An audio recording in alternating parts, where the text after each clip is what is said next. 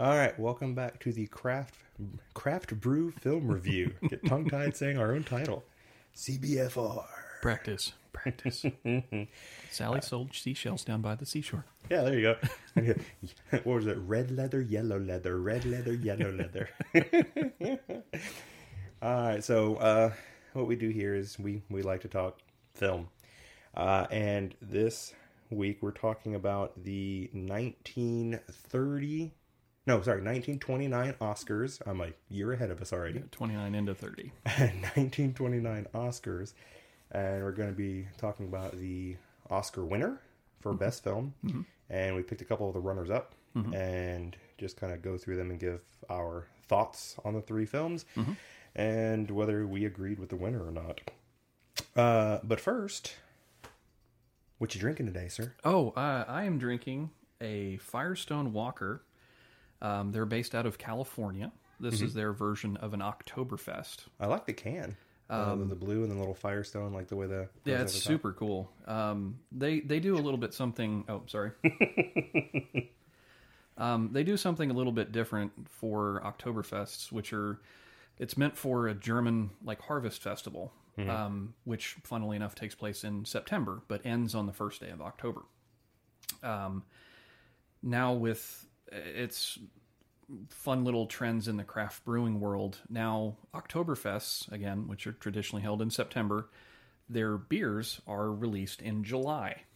So here we are. um, what they do is a little bit different. Um, and styles or Oktoberfests are typically more malty. Um, they're not as bitter, not as super hoppy as like other IPAs, but they what they do with theirs is they actually age it in oak barrels for a little while. So you get the nice malt like flavor. unused oak barrels, or had they been used for something else beforehand? Um, that I, I don't know if they're if they've been used by something else beforehand or not, but it's just it's just oak, so you get an oak flavor to it. Um, five point two percent alcohol, so you can have a couple and not regret it the next morning. Define a couple. Uh, three or four. Ah, There's that shot. for the ASMR fans. Yeah, for the ASMR heads. Good stuff. Oh, I love that. I look forward to Oktoberfests every year. Um, it's not something I think of like ah yes, thank you. and I'm drinking black cherry rum and Pepsi. when it's when it's 130 degrees outside. I don't typically think Marzens, but um, I, I look forward to them every year. Yeah. Um, I have a regular rotation for for these these seasonals. Absolutely love the style. It's one of my favorites. so you'll get through that, and then you'll be getting all the, the pumpkin ones. Uh, that they're starting to pop up. I think here pretty quick. They're, they're, at least they will be early next month. I think is when they start dropping because fall is in the air. Leaves have started dropping. Yeah, I got the little alert that like Starbucks has released its pumpkin spice brews and everything. Well- I'm like, I don't drink coffee. fall is like the 20 what is twenty first day of September? Is that the first day of fall? And it doesn't matter. Starbucks starts the fall season with with that. oh come on, Christmas decorations are in they, the had, stores they had in July or Halloween, like they had Come on. Halloween at some stores, like the day after the Fourth of July. Oh yeah. Okay. Um let's break into a movie. So, first one we're looking at is In Old Arizona. Uh came out in 1928 and it was one of the other films that were nominated for Best Picture. Uh, uh it obviously was not the winner. No, it was one of the runners up. It is uh let's see, it's directed by Irving Cummings and Raoul Walsh, which funny enough, uh I guess Raoul Walsh was actually supposed to star I saw this as the Cisco yes. Kid, which uh, is one of the characters in the film. Uh, and I guess he, he lost an eye in an accident on a return drive from Los Angeles. Uh, re- sorry, return drive to Los Angeles from Utah when a jackrabbit jumped through his windshield, causing him to lose uh, an eye. He lost an shortly eye. before filming. I saw that. Yeah, and they had to like scramble and find a, a replacement lead. Yeah. And what's funny is they, they did find a replacement. Buddy Roosevelt, uh, who was cast in the role, but he broke his leg shortly before the picture was to start again. so he was then replaced by Warner Baxter, who managed to stay in one piece and won an Academy Award. I was just like, this film was kind of cursed for this role.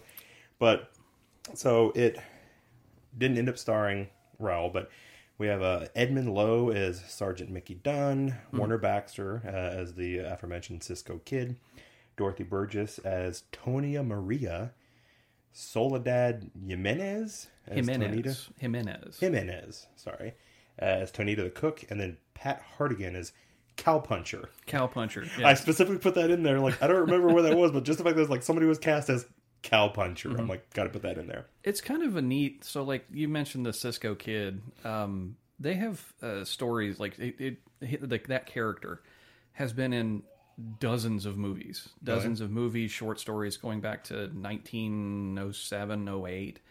Um, I think if I remember correctly, he was an original character that Raoul Walsh created for a short story in 190 yeah, it was 1907, 1908. Oh wow, that's cool. Um, the most recent uh, example was 19. They, they've been doing movies with this character. All the most recent one was 1994. So it's it's still somewhat relevant. Is it all like pertaining to the same type, like the same character, or they just like the name? Cisco It's it's Kid? no, it's it's the same per the same character. I, I I did not know that. That's actually quite interesting. Mm-hmm. Um, so, but this movie, uh, the synopsis was a charming, happy-go-lucky bandit in old Arizona plays cat and mouse with the sheriff trying to catch him while he romances a local beauty. Mm-hmm. Which is one of the reasons we cho- chose this to watch. So we always, you know, watch the Oscar winner and then we pick some of the runners-up uh, to watch, which I, I thought was interesting that it's in old Arizona, but none of it was shot in Arizona. No, it was shot in Utah and California. well that's that's pretty standard. It's it's like when they when they do move or when the scene is set in Mexico, it's in Utah or Arizona. Yeah. Refreshing. So, essentially, yeah, something else that I thought was kind of interesting about this film before we actually start breaking down the story was that I guess it was the first major Western to use uh, the new technology of sound. So it was like kind of the first Western talkie, uh, and it was the but it was the first one to be filmed outdoors uh, as opposed to like inside on a set. Soundstage. Uh, yeah, yeah, and it says uh, it made extensive use of authentic locations, filming in Bryce Canyon National Park, Zion National Park in Utah, and apparently Mission San Juan Capistrano, which is in San Antonio. And I was like, I was just there earlier this year. so I went back and like started trying to find sections of the film that that was to see if I recognized it. Because I mean, obviously this was like almost hundred years ago. Um, or I guess hundred years ago it was. It had like some like uh, the mission had some stone sticking out of it isn't there anymore, and obviously it wasn't the white color it is right now.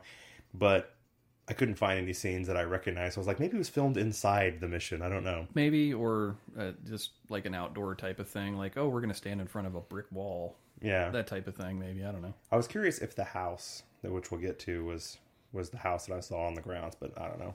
Um, so we essentially have uh, this movie open, and uh, the the Cisco kid just right up at the start, pretty much robs the stagecoach. Yep. And there, there was so like to start with this movie, like a little bit before that, before the the stagecoach robbing, um, they had uh, the, the like setup for like these older couples that are loading onto the stagecoach, and they had like the old husband and wife that were kind of bickering back and forth, and the old lady like yelling, "Don't forget to check on this and don't forget to check on that." And then there's this random donkey that just decides Oh, to yeah. like hee haw in the background. I remember that. Um, 'cause- that that damn donkey. I don't know if it's the same one, but it pops up like three or four times. Oh, yeah, I've got a rest of the comment about it later. Yeah, I've got a comment about it later. Um, but no, that's absolutely true. Like, so at the beginning of the film, uh, th- so I'm going to mention this probably a couple times throughout these films, but this is really watching these has allowed me to really appreciate modern like sound mixing and directional Oh mics. yes, yes. because when uh, everyone's out there, they're, they're trying to get the dialogue of these two people, but all you hear is noise from them talking. Here's the audio from the movie. but but not just that, everyone around them making noise and talking in the background and stuff like that. You can't barely understand what the people are saying because of all that going on. Yeah. Um, and then yeah, just randomly it says, I was like, well, I recognize that. Yep, the donkey was right in front of the mic.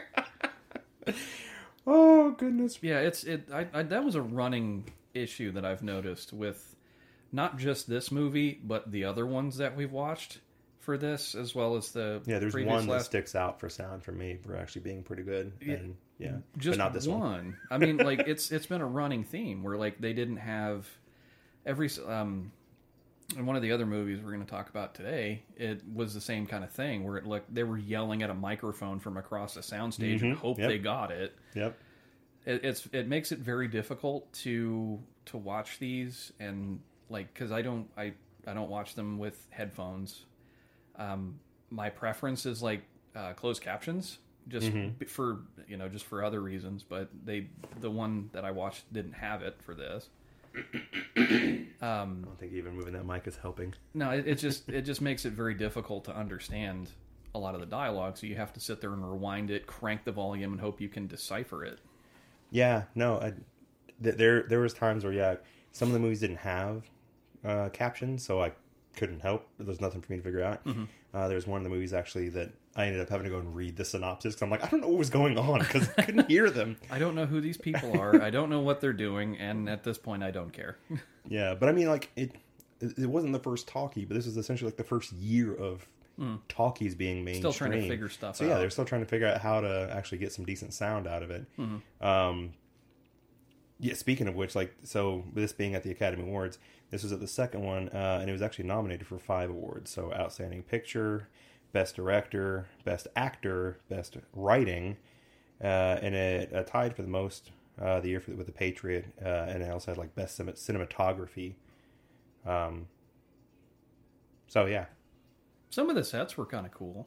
I mean, yeah. I mean, like- with it being outside, definitely. Um, uh, sorry, I'm reading through my notes as we're talking here, but um, so yeah, you have the whole donkey thing, uh, and there, that's the stagecoach that ends up being robbed by the Cisco kid, Mm-hmm. and he like has everyone get out, and you know, then he like kind of steals the this necklace I think it was off of uh, one of the ladies that was on the, the ride, and then he told everyone get back on the stagecoach, take off, because he had had them give them the they were transporting like the box of like m- money and gold and cash and whatnot. Uh, that I don't know if it was being taken to a bank or what, but he stole that, and I found that he he got the box, and so he puts it on the ground, and then he shoots it, and then kneels down to open it up. And I realized this was before uh, a lot of directors really thought about B roll, because you don't see the box. You when he puts it on the ground, you don't see him shoot the box. You don't see him pulling anything out of the box. It's literally just like the frame is all of him, and then he kneels down, and it's this much of him as he's doing stuff below the camera, and then he stands back up. And so it's like it would have been nice to see that stuff. And there's like somebody like rolling dice, I think, later on that it's just showing them, and they keep looking down. It's cutting off like half their head as they're doing stuff because Yeah. it's not showing the B roll. And I'm just like, yeah, you, it um, was one camera show back then. uh, yeah, I'm I'm gonna want to return to that scene.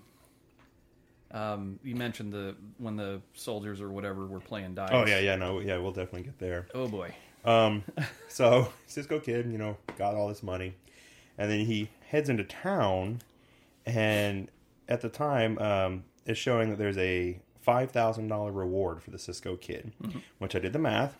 Today uh, is eighty nine thousand three hundred and three dollars and fifty cents. Hey, that's So not bad. that's pretty good. not bad. but so he he goes into town and he then goes to the barber shop. And he's there, you know, getting getting like a his hair done and getting like a nice little I think he was getting a shave if I recall. Uh, and at the time, the the barber is bitching about how the Cisco kid robbed this stagecoach and it had 87 of his dollars in there that I I guess was being sent somewhere. Uh, and then there's two guys wanting to form a, a vigilante committee, and they're like, "We're gonna go after the Cisco kid. We're and, gonna get a you know, posse going. yeah, yeah, get a posse and go get him."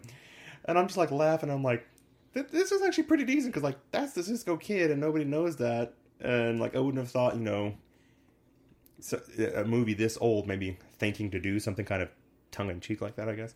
Um, but then, so the, you know, then the barber like he's the Cisco kid is like, you know, hey, draw me a bath because I could really use a bath, and I'll give you the eighty-seven dollars that you lost. And the barber's like, oh my god, so thank you, thank you, thank you, and goes draws a bath.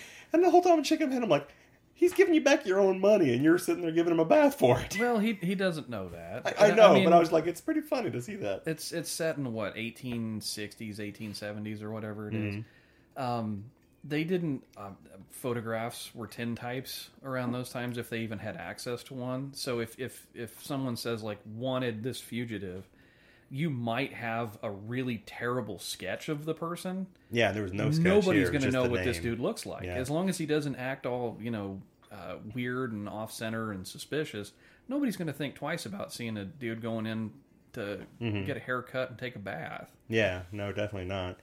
Um, because that's another thing I thought. It was like I'm used to modern westerns where it's like you know so and so's wanted and has like a little sketch of the person based on Yeah. eyewitness account, and it literally just says Cisco Kid. I'm like that could be anybody. Exactly. that, that's yeah. Like like I said, if if they even have a sketch, Yeah, um, a lot of the old time ba- uh, cow thieves, bandits, stuff like that, they would just waltz into town, go hit up the saloon, go grab something to eat, and then leave, and nobody knew who the hell they were. yeah.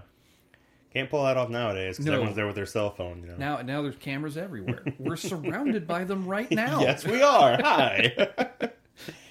so he, he's getting his bath drawn up, and that's when uh, Sergeant Mickey Dunn comes into town. Yeah, good old the Mickey. soldiers and everything, and he comes into the barbershop too, all dirty and needing a haircut and whatnot, and then has a, a conversation with the Cisco kid, Mm-hmm. And they're kind of becoming friendly, and you know he gets his haircut, Cisco kid goes has his bath, then they meet out front, which also is a weird kind of thing. Like I went to the hair the barber shop and had a bath. It's not something I would think of nowadays, you know, modern plumbing. Um, but you mentioned like you know no one knowing the, who the Cisco kid is, and they're all like, oh yeah, you know if you're if you're ever in town, you know you know being buddy buddy, and then Cisco kid drives off, and then Mickey goes and talks to just some guy that was you know taking care of some animals, and he's like, do you happen to know where this Cisco kid is? Because I'm after him, and he's like, dude, you were just talking to him, and he's like, what? Yeah. what? So I was like, I was surprised at how much I was actually kind of laughing along with some of this stuff.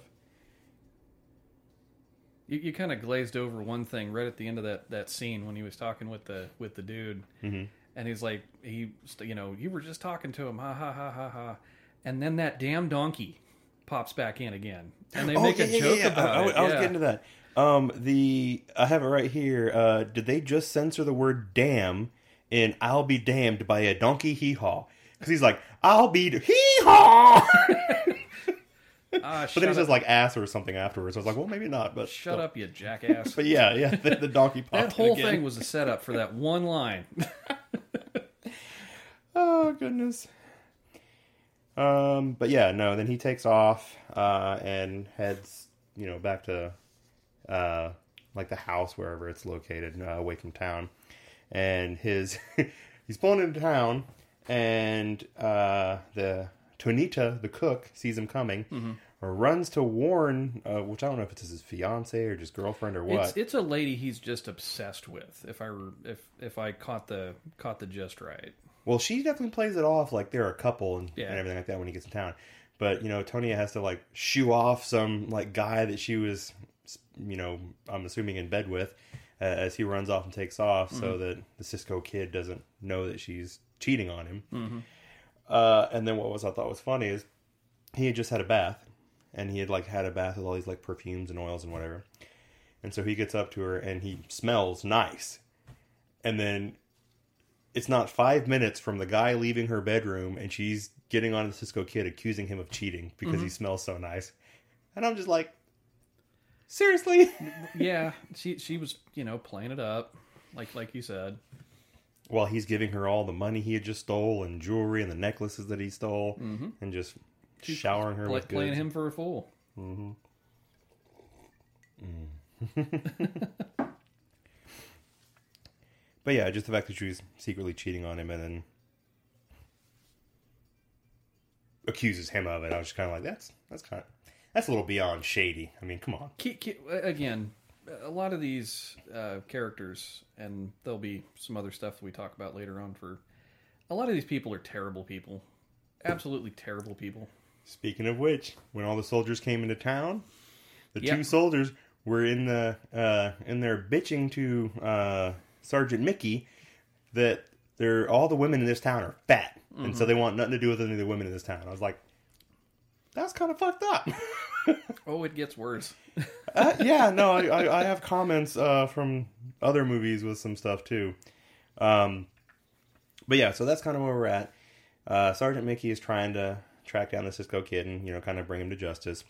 Uh, and the Cisco kid is completely and totally just obsessed with Tonia, uh, who she's well. That's actually I just went uh, Tonia and Tonita. I just noticed that Tonito. because you had Tonia Maria and you had Tonita the cook. Didn't even notice that till just now. Maybe, maybe they're maybe they're related. But and the co so he's completely obsessed with Tania, uh, and she's just obsessed with getting money and fooling around with whoever she wants to fool around with. Yep. So I have a question from this point because this is part of the movie that I didn't quite understand. So the Cisco kid, and I wish there was something I could call him other than he, he's Cisco now. so Cisco, CK. after singing the thong song, uh, sent Tonia. Wrong Cisco. Uh, sent Tonia uh, off to see Sergeant Mickey, and if I'm not mistaken, did she send him or send her off to find him and seduce him? He, I think, And if that so, was, why? Yeah, I think that was the original plan. Like he's the he's the new guy in town, so I'm going to send my girl for to to you know uh, do be the whole honeypot thing and and gather intel. And he ends up being obsessed with her anyway.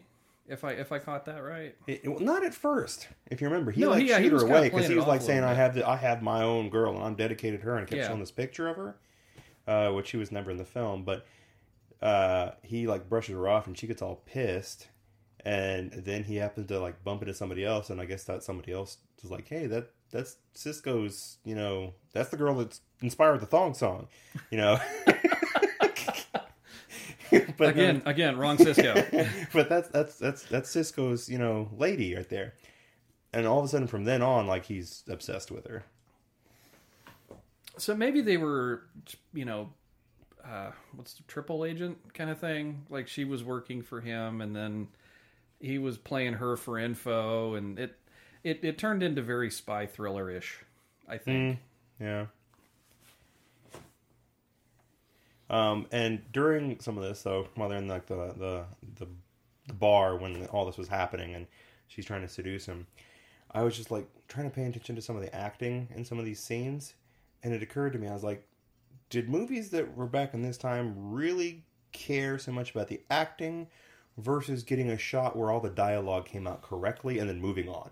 Because you know you're, you're burning reels, and I'm sure that shit was expensive I'm sure it was. Yeah. because there was times I was like, this acting is horrible. You you got one shot, get it right, Yeah, get, get, as soon as if the dialogue comes out correctly once, cut, done. print it. Uh, so, some of the yeah, some of the acting and some is laughably bad. Yeah, um, especially from uh, like background characters and stuff like that. They're just mm-hmm.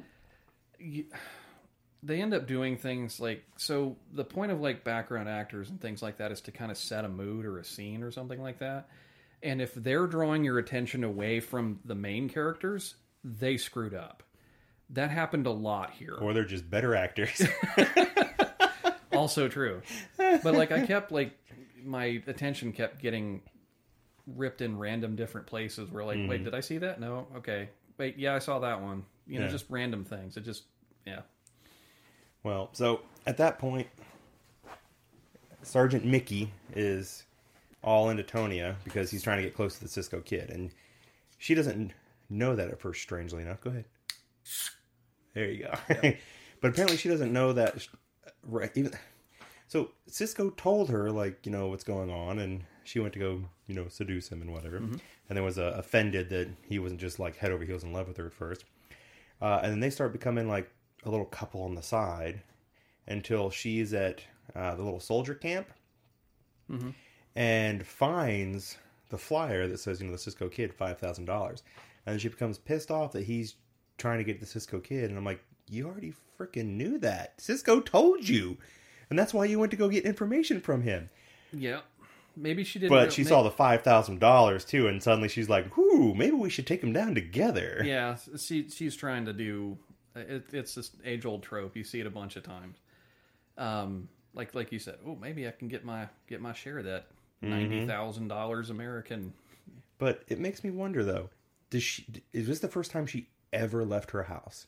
Because there were flyers all over the place saying Cisco Kid five thousand dollars. She knows who the Cisco Kid is, and it didn't occur to her to try to get the money, even though that's all she cares about, until she saw it in uh, Mickey's tent. Maybe she just didn't know, or like you said, maybe she just didn't leave the area. Um, maybe uh, Tonita, that was the the, cook. cook, yeah. Maybe she went into town for supplies and then she just kind of did True, housework and maybe stuff. that maybe that's possible. Yeah, because I saw her uh, pulling a wagon a few times with some uh, supplies in the back. Yeah, that that'd be that- that, that- would maybe be that's guess. it. Yeah. But yeah, it just seems strange that suddenly she was like, "I want this money." What? And I was like, "This is the first time you thought about doing it." But so while that's happening, Cisco is at the house trying to take a nap, and I have a big issue with the scene. Some lady comes up and is complaining and saying something about the baby she's holding. Uh, something about like it won't sleep or something. I, I couldn't quite tell what she was saying with all the noise. And then they just put the baby down outside this window, and they all just fuck off. Mm-hmm. While right on the other side of that window in the house, Cisco's trying to sleep and he can't get any sleep. And then he comes outside and just sits and chills with Tonita. What the hell was the point of the whole baby scene? I I I have absolutely no I got nothing. I was just like, if you wanted him to come outside and talk to the cook, just have him come outside and talk to the cook. Why did you need a screaming baby? Did anybody go back for the baby? I, I don't think so. I think he's holding the baby for a minute, and I think eventually somebody comes up and takes the baby. I don't remember anyone coming to get the baby. But that shows how important the baby was to the scene. Yes. Because you can't even remember if the baby's alive. I don't. we just cross our fingers, you know, hope. Everything's fine. It's going to be fine. It's going to be fine. So now they're in cahoots, right? Mickey and Tonia. Uh, and they're at her house, you know, acting out whatever kind of carnal things. Um, when when Cisco shows back up because you know he needs another number one hit. Um, I'm gonna carry that all the way through the end. He really does. It's been a while. just a little bit. Uh, what happened to Dru Hill anyway? I, they, uh, What was the name of the band? Right, Dru Hill. that was, yeah, and then he Yeah. split off and did his And solo did Cisco, thing and yeah. then faded off into obscurity. Wow, Wow West. I remember him doing that with Will Smith. But okay, so anyways, a little off topic. Anywho, moving Cisco back. comes back and he he runs into Tonita, who like kind of stops him, uh, and he essentially catches Tonia in the act with uh, you know the sergeant who's after him. Mm-hmm. And so from that point, he like he knows that she's you know been fucking around on him.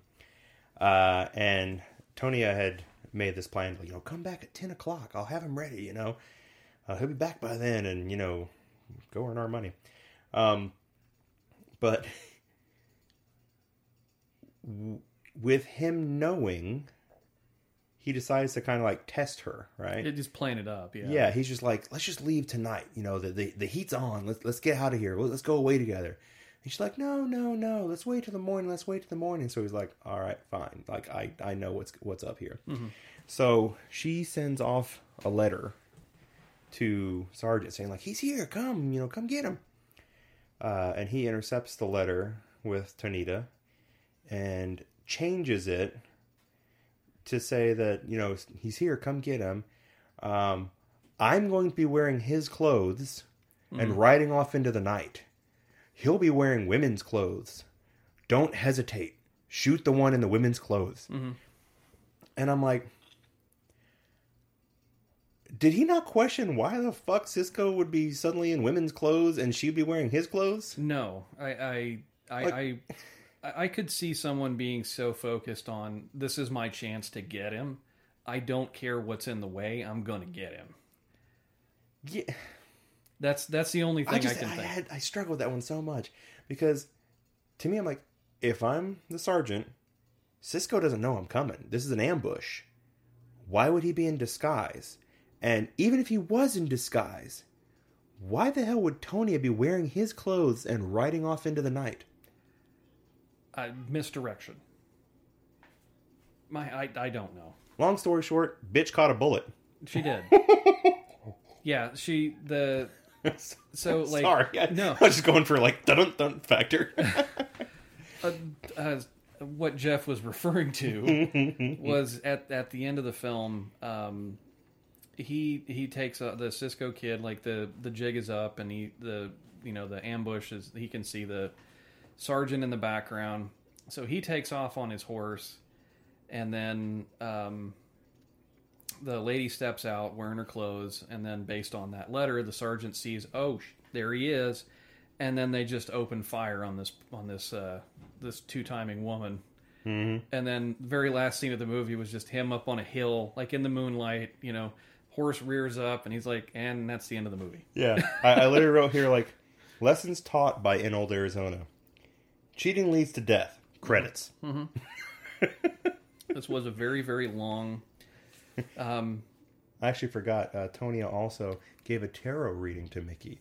Once again, missing B-roll footage. yeah, here's a card.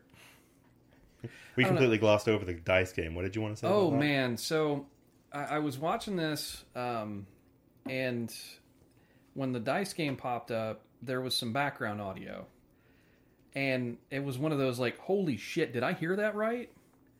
Um, so I I went back and rewound it, and I did, and this the, um, again, I'm trying to keep in mind the um, time that these movies were made Mhm. trying to keep it through that lens because we talked about this on a previous episode with uh, with the singing fool and in the background when they're playing dice one of them drops a, a racial slur like a bad one Really? Yeah. I didn't catch that. oh it's bad like and it's one of those like my jaw like there's no way i heard this right and then i went back and sure enough i did it's oh man yeah Yeah, I, I didn't catch it.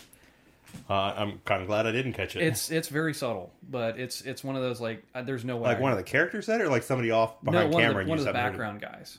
That's that's kind of what I was referring to. Like if, again, this movie was made back in the 20s Mm-hmm. trying to keep that in mind. But man, that caught me off guard. not a good, not a good choice. Not a good choice. Yeah. Um. Well. Well. Uh, in, in in that note, um. No. Uh. What were your thoughts of the movie in general? Meh.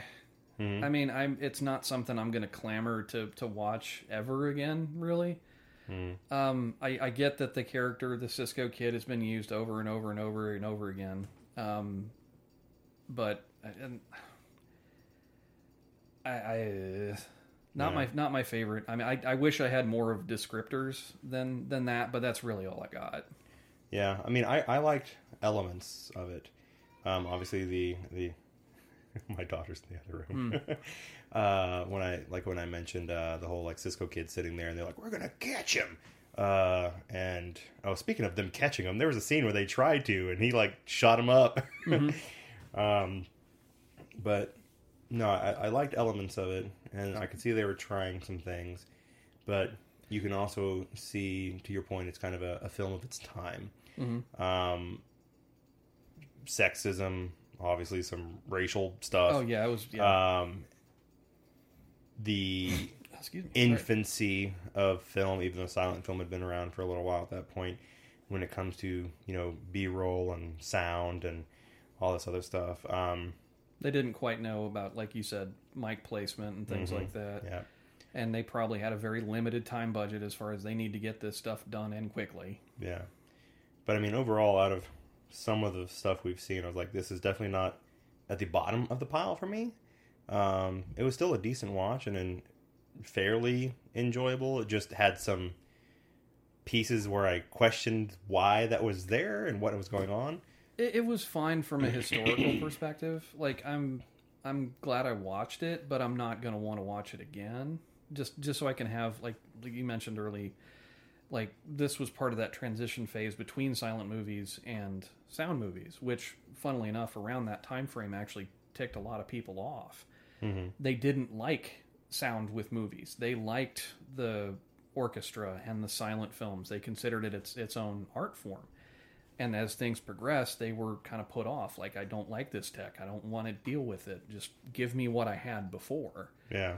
Um, but seeing that progression from the silent films to the the talkies, as it were, it's it's kind of neat to see that transition. Um, again, not probably probably not a movie I'm not gonna run out and say I want to watch again. You know, right now. Yeah, no, definitely. But I mean, if anyone does, uh, it was on YouTube for free, is where we found it. So If if I recall, it's in the public domain. yeah, um, there's some of them that uh, I don't know if it's this one. There's another one that says it becomes public domain on January 1st of 2024. But before we go on to the next movie, we have a sponsor. That sponsor is Oxygen. It's good, right? All right, moving on. so dumb. I don't care. Alrighty. Uh, so the next film also nominated for uh, Best Picture at the Oscars was Alibi. that came yes. out in 1929. Uh, director is Roland West. Uh, stars Chester Morris as Chick Williams, Eleanor Griffith as Joan Manning Williams, Regis Toomey as Danny McGann, Purnell Pratt, that's a interesting name, as Police Sergeant Pete Manning, Pete, Pat O'Malley as Detective Tommy Glennon, uh, Harry Stubbs as real Buck- Irishman. yeah, uh, Harry Stubbs as Buck Bachman, uh, Irma Harrison as Toots. Toots. It's it's it's not a flatulence reference. Um, and then Mae Busch as Daisy Thomas. um, and essentially, the synopsis here is uh, Chick Williams, a prohibition gangster, is released from prison and marries the police sergeant's daughter. Shortly after marriage, Chick is accused of murdering a policeman during a robbery while he was at the theater with the sergeant's daughter. Will the alibi hold as the detective squad employs its most sophisticated and barbaric techniques to bring him to justice? Before we break down the movie, when I started watching this and my wife asked me, like, you know, what are you watching? I was like, Alibi. She suddenly, suddenly goes, U G L Y. You ain't got no alibi. You ugly. I was just like, what the hell? oh, goodness. Anyways, So, so this movie was based off of a, a play called Nightsticks. yes, because it says it's also known as The Perfect Alibi, Nightstick, and The Bat Whispers. I, uh, is this a Batman thing? Um, I think I know why it's called that, and then I'll get to that in another thing Night, minute. Nightsticks. Um, no, it was uh, starting the movie. Like they had those neat kind of tracking shots. Like Oh yeah, yeah, yeah. I want to break that down. Hold, hold on two seconds for that. Um, so, film was nominated for three Academy Awards, and uh, so including Best Picture, which is why we were watching it. Uh, best Best Actor in a Leading Role for Chester Morris, who is Chick Williams, and Best Art Direction. And the uh, Chicago, to your point with uh, a movie from last uh, time, banned the film, citing it for immorality, criminality, and depravity. hmm It, it's back in those days. They they had a censor board, um, and they absolutely would ban movies that, that kind of glorified criminals, especially in Chicago, because that was Where was that was big thing? yeah. Gangland Central, Capone, and all of that. Yeah. Yeah. Um, but so, getting to what you were going to bring up, uh, director West experimented a great deal with sound, music, and camera angles, uh, which is prominent in those opening scenes. So, uh, get to what you were saying. No, the the it seemed to me like um, since this was one of the early sound movies, um, again talkies, they had those cool tracking shots like going down like the the jail and stuff like that, and then you had the the uh, officers were like banging their nightsticks on the wall, and you hear the echoes and all this kind of cool stuff. Um, Bat whispers. Yeah. what what I thought was like there was so much sound like in that first I don't know five or six minute segment. There was like the best analogy I could come up with is like a, a kid finds a new toy. And then they just like we're gonna go overboard with Yeah. it, right? And it's the, this. yeah, the after- nightstick thing got annoying after a minute. It, was continuous. Like There's they- like ching, chink, chink, chink, just for like God, probably four minutes. Yeah, it was it was just repetitive. Like you hear that crack, crack. Um, it was it was neat, and then it kind of overstayed its welcome a little bit. Like like you were saying, it just it just got got over the top. Yeah. It was neat to start, but guys, come on. Yeah, but I mean, they're they were playing with sound, but Yeah. while he that that the nightstick thing was a miss, I agree. There were some very interesting camera shots. Um, so in the opening, in the prison, so this is uh, as Chick Williams is going to be getting let out of prison uh, on probation, uh, or was it probation or just letting out? I He don't was letting him out. He, he Um, served his time. Yeah. So they're in the prison, and the shot is uh, showing all the way down this long uh, Cell block. like yeah, cell block with all the, the cells alongside. But it's not like today where they're all you know bars. Uh, they were doors with a little window in it, uh, and all you see is the guard up near the camera and the guard way at the end of the hall, and they're the ones kind of ting ting, you know, with their nightsticks. Uh, and then all these doors open, camera doesn't move, and the doors just shut, and suddenly all the prisoners are there because as the door opened, they stepped out, but they were still blocked by the door, and so they would have stepped out and stepped over just enough as I hit my mic uh, for the doors to shut, and it just reveals all the prisoners. I was like, that was kind of cool. Like I liked that shot. Yeah, that, that was a neat setup, neat neat sequence.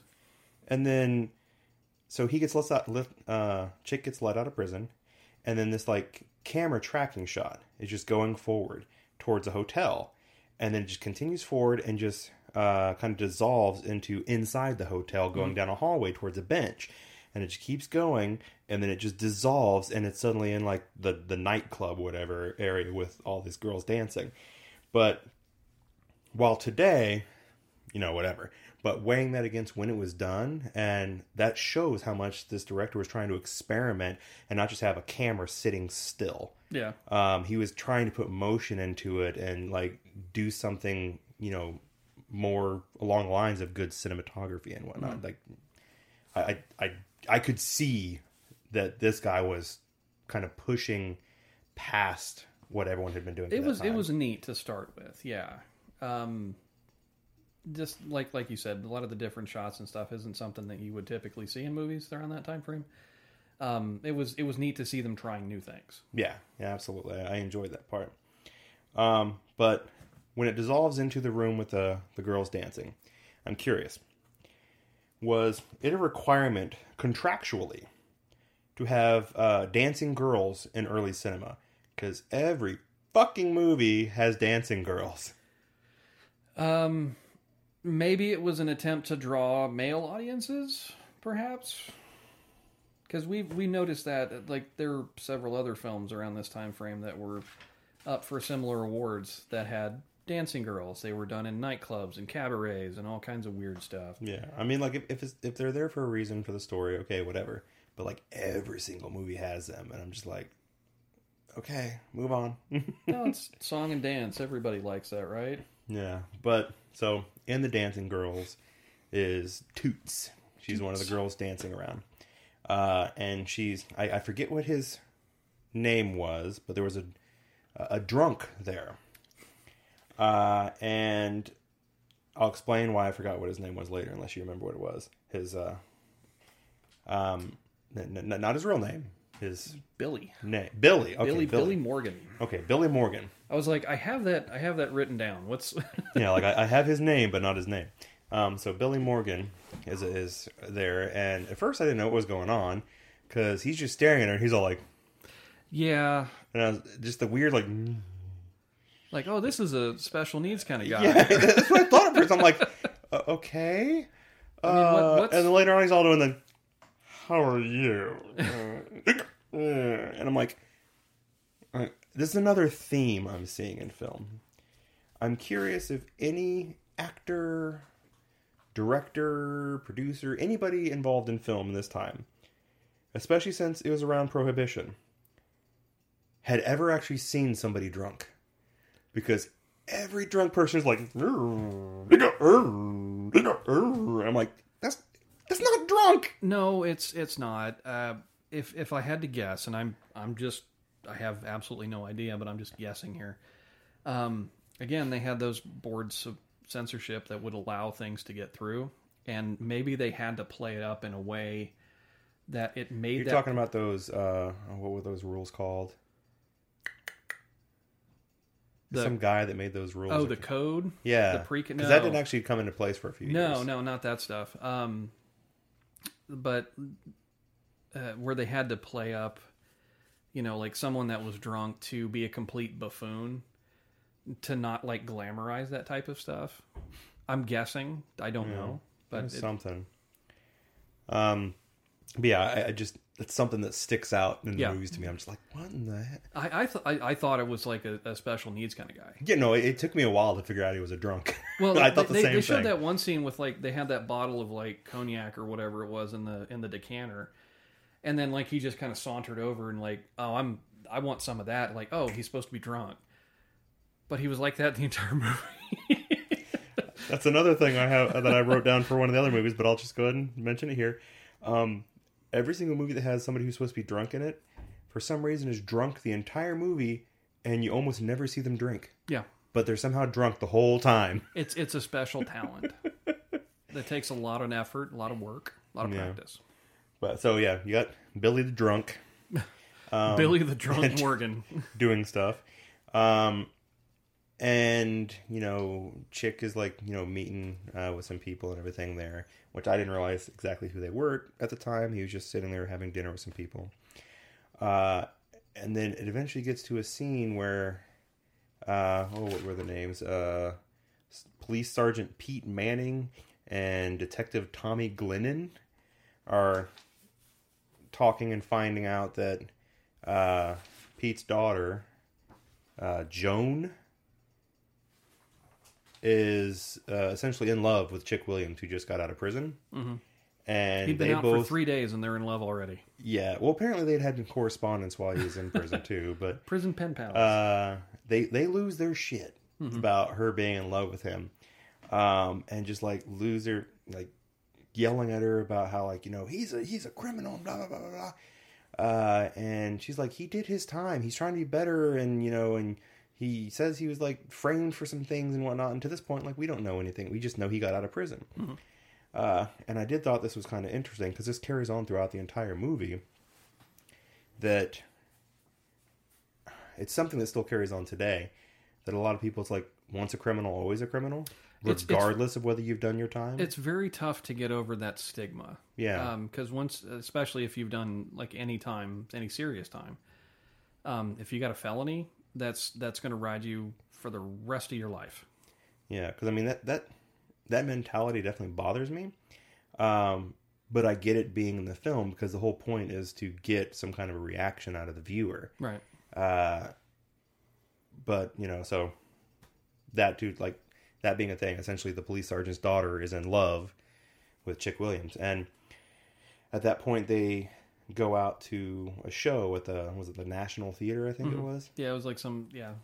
Yeah. Um, and then so they're at a show, and you know they're they're at intermission and doing their thing, and then it happens to show a car leave the um, or drive by rather the theater, and here's something that I thought was interesting. I was just a moment ago, a moment ago, a moment ago. You did it twice. About, no, I said moment ago the second time moment ago, moment ago. pointing out what I said. Uh, but moment ago, pointing out that you know the missing B-roll, not knowing what it is. Uh, this director actually did B-roll. Uh, so like the instead of just one scene the car going by, like you'd have a scene go the car go by, and then another camera angle the car like turning a corner, and then another camera angle as it comes around the corner. And then the camera angles where people are like instead of just like looking at their watch, then it dissolves and actually shows their watch and then goes back to whatever. And I was like, this guy's telling a story. Like this director, like I'd be interested to see what else he's done. But essentially, so this car pulls up to, like, I guess it's like some warehouse or something, uh, and they're pulling stuff out uh, and putting it in the car as a cop comes around the corner. Unluckiest flat foot on the force. right? uh, comes around the corner and like you know pulls his gun. Is like, "Hey, stop! You know what you're doing?" And you know they all freeze, and then this arm just kind of comes out of the side of the car, Little Pop. revolver pops you know, kills the, the cop. But just before that, though, he's bent over on the like towards the ground, whistling and smacking his nightstick Mm-hmm. in this little beat. And I'm curious, was that Morse code? Um, I Is that what those nightsticks were for? Not just for beating people up, they, it's for they- like they were for telling def- other they cops were what's going on? defense, but it was um, I don't know if there was a code. I I don't I but it was to get it wasn't a specific enough pattern that every officer in that in that radius would know like I need to go there now. Um, because radios wasn't really a thing then. Yeah. But that's that's how they would communicate whistles and like they would bang on shit and stuff like that. Yeah. Well, when that happened, it made more sense to me at the beginning when he was doing that with the nightsticks, like just kind of beating uh, against the wall there at the opening. That so like in the prison, that I think was just a straight intimidation. Technique. No, I know, but I'm not, I'm just talking about like from the aspect of watching the film, Mm-hmm. You know, getting used to that sound and having that be part of the opening, and then having that be like a policeman sending a message to nearby policemen. Because then again, it showed more B-roll of other cops hearing it and like starting to beat stuff to figure out where I guess they needed to go or something. Um, but yeah, I I just thought those sticks were just for hitting people. I never realized there was No, other no, uses. like they, they they would use anything that they could to get attention and get help. Because if Mm-hmm. you got three or four guys and you're trying to hold them by yourself, you need help and you need it now. Yeah, yeah. Um, but yeah, while that's happening, then the little guy, Yeah. you know, um, and you know he's down for the count. uh, and then the you know the the car takes off, uh, and then like later on, we're in you know the apartment again at the part uh, Sergeant Pete's. I keep forgetting these guys' names. Sergeant Pete Manning. A lot of it runs together. yeah, I know. The head honcho of the cops. Uh, The Sarge. yeah, the sarge. But actually, they're both sarge. Like, so he's police sergeant, and the other one is sergeant detective. So that's why I didn't put sarge. we'll, we'll just go with SGT. That's all I got. but so Pete, uh, Pete. uh, they're back at his house, and Tommy comes up to Joan and says, uh, "Like, are you still in love with Chick?" And I just kind of went. Dude, she just told you yesterday. What the hell? it's not like it's been six months. it was been a yesterday. Whole, it's been a whole 24 hours. Do you still love him? I guess. Uh, so I was like, I okay, that know. was okay. Um, but what threw me was she ran into Billy at her house Yep. because they started saying like, you know, this cop was killed, uh, and they for some reason know what gang did it, and they're like, you know, who was a member of that gang? Chick. So let's pin this on him. Uh, Like, wait, hold up. yeah, no no evidence right now to say Chick had anything to do with it, and how they have evidence that it was even the gang he was part of, no freaking clue. But they're just like, find a way to say Chick did it, and I'm like, well, that's that's fucked up, but o- okay, We're, we're gonna we're gonna we're gonna run him. yeah. But that that person there was Billy, who ends up actually being uh, Detective Tommy. Gl- no, sorry, Danny McGann. Danny McGann, who is also a cop. That whole thing was the dumbest. Like, oh god, he's he was undercover the whole time.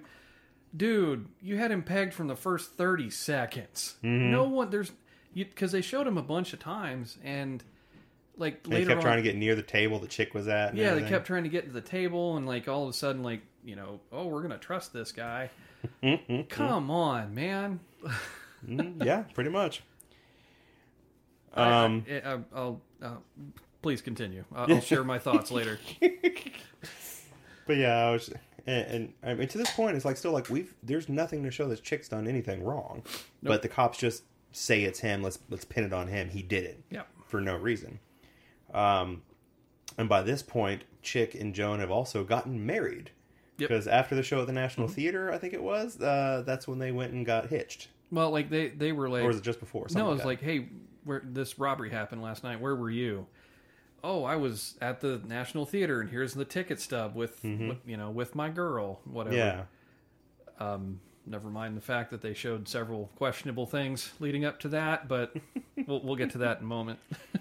Well, speaking of that, so yeah, he had he had an alibi, hence the name of the movie. Oh, he said the thing. um, and you know, because he was there with his wife, right? Uh, and at that point, they start investigating. Uh, and I actually thought this was actually really cool for the time of the movie because like, some of the movies we've been watching from this time period, they just say, "Oh, this happened." Okay. Oh, this person did it. Okay. They actually investigated. So they went to the show at the National Theater, and then it shows, and it has this B roll with the whole watch thing and everything.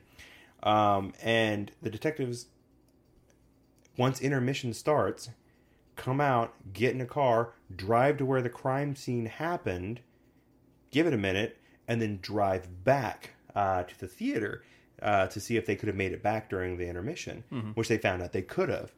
But during that, there was a first person shot with the camera essentially like I don't know if it was on the hood of the car or inside the car of a car driving down an actual street. And I was just amazed by that because like nowadays, yeah, big fucking deal. This was 1929 and I'm just like they did a shot like that? Like how did they do that? I found that so interesting. Um, I may have mounted a camera on the hood and just had a guy lean back and just kind of rolled with Yeah, it. Yeah, like how, I, I try actually tried to look up information about how they did this, and I couldn't actually find anything. But that just seemed so unique to the era, the of when this was made to me. Like this was Roland West. Yeah, like, well- well, this they- dude they- was trying some stuff They they had. I mean, you that mentioned is the, used today. They, you mentioned the um, uh, the camera on top of the car um, for wings. I mean, like they had the, the On the dog plane, fighting yeah. and stuff like that, but they had a dude in the in the plane that was up there like Yeah. that. Um, so it wouldn't be out of the. I mean, super difficult to like you know wrench down a camera on the hood of a car. And then just have a guy up there just driving around, you know, strapped down, just kind of rolling stuff. Yeah, but I, I was just thinking along because like Wings is the exact same thing. It's like that director, same thing. Like trying something different, Mm-hmm. we're- not just we're gonna not just cool uh, yeah. putting a camera here and just roll. Yeah, cut, move on. No, like, like let's try to get some interesting shots and actually make you feel like you're part of the movie. You know, Mm-hmm. Um 'cause because this was like filmed around the same time as that one would have yeah. been. Yeah, it was it was the year after. yeah. So I just thought that was very interesting. Uh, but at this point, they have proven that there was enough time during intermission to get there and back, and then they just had this random criminal who I guess was part of the gang. Uh, They they being the cops. Yeah, they just like you said, they didn't have any proof of who did it, but we're just gonna pull in this random dude. Yeah, yeah. So some other guy from the gang, how they picked him up, I I did not catch, um, or if they even said, but they got him to confess and say it was Chick under threat of them shooting him with a gun, Yeah, and I'm like, are you wanting this to hold up in court, or did the court not give a shit about how you got a confession? wasn't gonna matter, dude. This this was Chicago in the twenties. Everybody was on the take.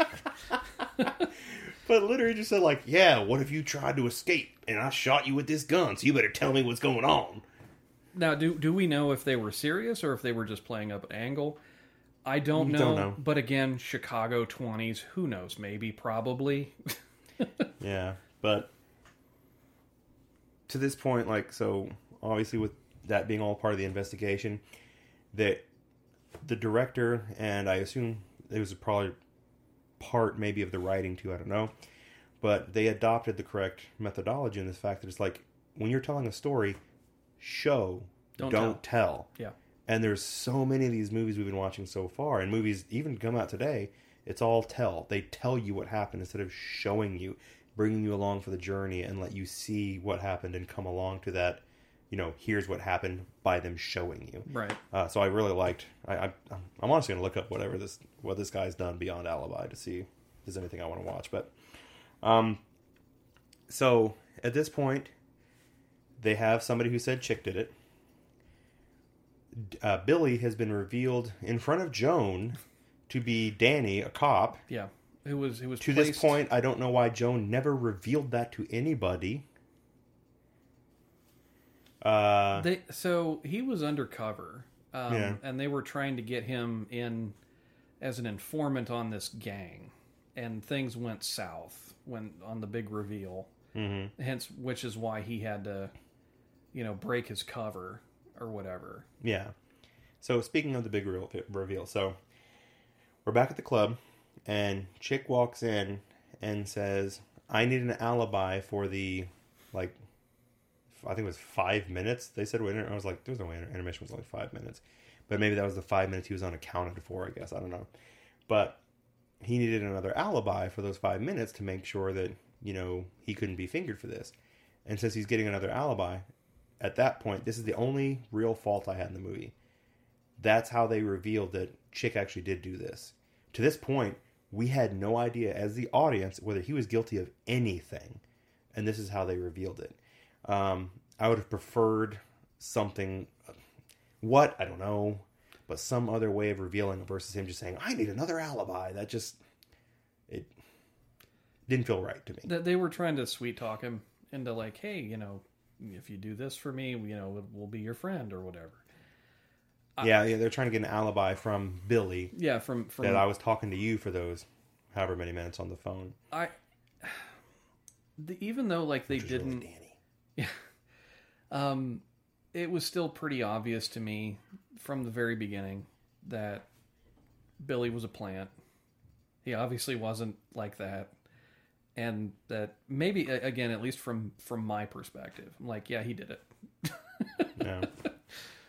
Yeah. So I- well, see, I well, I was trying to not go with the idea that like you know, I, I was judging against movies nowadays where the criminal's not necessarily the bad guy, Right. Where he didn't necessarily do it just because he has a criminal past. Um, the fact that he ended up, yes, he was the one that did it. Okay, fine, no problem with that. Uh, but I liked the fact that they, they didn't show him, and it was all a mystery up to that point. I just I didn't like the big reveal of how they showed that he was the one It, it was very rushed. yeah, because at this point, like they didn't have any evidence. All they proved is he had enough time to get there. That doesn't mean it was him. Right. So I would have rather they found some other kind of quote unquote smoking gun. Something. Yeah. Yeah. No, it, it's just like you said when when they were kind of cozying up to to Billy, like, hey, I need you to tell him you were talking to me. yeah, Like, okay, I- mean, and, and to him, he's like, got him. Yeah. But he's having to like play it because you can see his face kind of go, like, oh shit, I've got him. He's he's telling me to be his alibi. But then he all of a sudden goes, yeah, that's fine. Yeah, like, wait a minute, like it's just a five minute thing, but we don't have him for the robbery or the murder. Yeah. So then that's when uh, Billy uh, was like, I'm going to go and, you know, call my business partner, have him come down here and everything. Actually, another thing I just remembered. So they introduced Billy as a bonds guy, like a bank, like a bank dude. Would you trust that man with any of your money? No. no. Yeah, they, they call it, I don't remember what it was, but it was something like the, the, the, the bank whiz kid yeah, or something like, like, that. he's he's a bankman. Like you know, Yeah. it, tr- you know, get, I'm not giving him a damn dime. yeah. anyway, sorry, I just No, no, you're, you're, you're fine. I, I agree. I agree. Um, but he has to call some number to get his partner to come down. Uh, and that number is actually, you know, it's not the main police headquarters because Chick would have known that. It's some other like phone bank place that's for the cops. right. Uh, and he essentially he's like, "Yeah, get on down here, bring everything." Essentially saying, "Bring all the cops," and like we're gonna bust this guy, right? And then Joan shows up, and at this point, Chick tells Joan like, "Oh yeah, I was talking to Billy for those five minutes," you know, like. So that should reveal to Joan that, oh shit, why is he like? I know this guy's a cop. Let me say something. She still doesn't say anything. Uh, or being like, you said you were innocent of this, but now you're saying you have an alibi from talking to this guy, and I know he's a cop. Something doesn't compute. But no, she still keeps the whole secret, so I don't know why the secret was ever revealed to her to begin with, because she doesn't do anything with it. But she's trying to get I can't remember who she's trying to get a hold of. I can't remember she's trying to get a hold of her dad or I think it was her dad. the other yeah. guy to try to help with something, and she ends up calling Melrose twenty one hundred, and all of a sudden Chick goes, because like that's the exact number that Danny just called, and she knows Joan's trying to call the police, Right. and that's what Danny just called or Billy just called, um, and all, that's all of a sudden he's like, fuck, he's a cop, A maid. Yeah. yeah, and so. So he's all like, you know, telling, uh, what was it, Toots or whatever, like, go get Billy, bring him back in here. Uh, and gets, he comes in and like, Chick and two other guys just pull guns on him because they're like, we know you're a cop now. And the way Danny gets out of this was essentially like, hey, what's going on? It kind of puts his arm around the guy next to him, and all of a sudden just kind of goes like this. And the guy like shoots the floor, drops his own gun. The other guy over here somehow drops his gun, and he pulls his own gun out and points it at Chick. And I'm like, what? Come on, Yeah. Yeah. you guys could have come up with a better stunt than that. No, that's that's that's that's what they got to work with. I, I the whole the whole thing. Like I said, I I had that dude pegged from the first. Like, nope, don't don't don't buy it. Not for a single 2nd Mhm. I was just waiting for for that moment. Like, Yeah, have you ever seen an act anyone acting that kind of drunk, you know they're a cop because that's shit. they're they're they're really really bad at it. yeah. Um, but yeah, so eventually, you know, the tables get turned, and he shoots Danny, and Danny at that point, I think if I recall, had just gotten done calling Toots like a name or something. Uh, Sounds right. can't remember what the name was. We'll just I stick, don't we'll just stick with Toots. Yeah, called Toots some kind of name. She got all pissed at. Yeah. And then he gets shot, and she's rushing him like, "Oh my god, are you okay?" And he's like. Yeah, "That's almost verbatim what he said." yeah. it's, it's clear he was dying. It's clear. But then, like, cops are rushing in, and you know, chick rushes out the back door. Um, actually, no, he didn't get out the back door yet, did he? He was no, so like he was around the corner. There was something cool I wanted to mention about that here here Hmm. in a second. Like, yeah, he, he kind of hid in the back room or uh, That's right. He was sitting, he was hiding in another room in there, like behind a door. yeah, Because I was thinking, I was like, he got out of there, but then he came back. But yeah, he was hiding behind a door, uh, and essentially in like a closet. Uh, and so they're the cops come in and they're talking to Danny. The dude takes ten fucking years to die. yes. He's just like, Mercy. Oh, tell him I love him.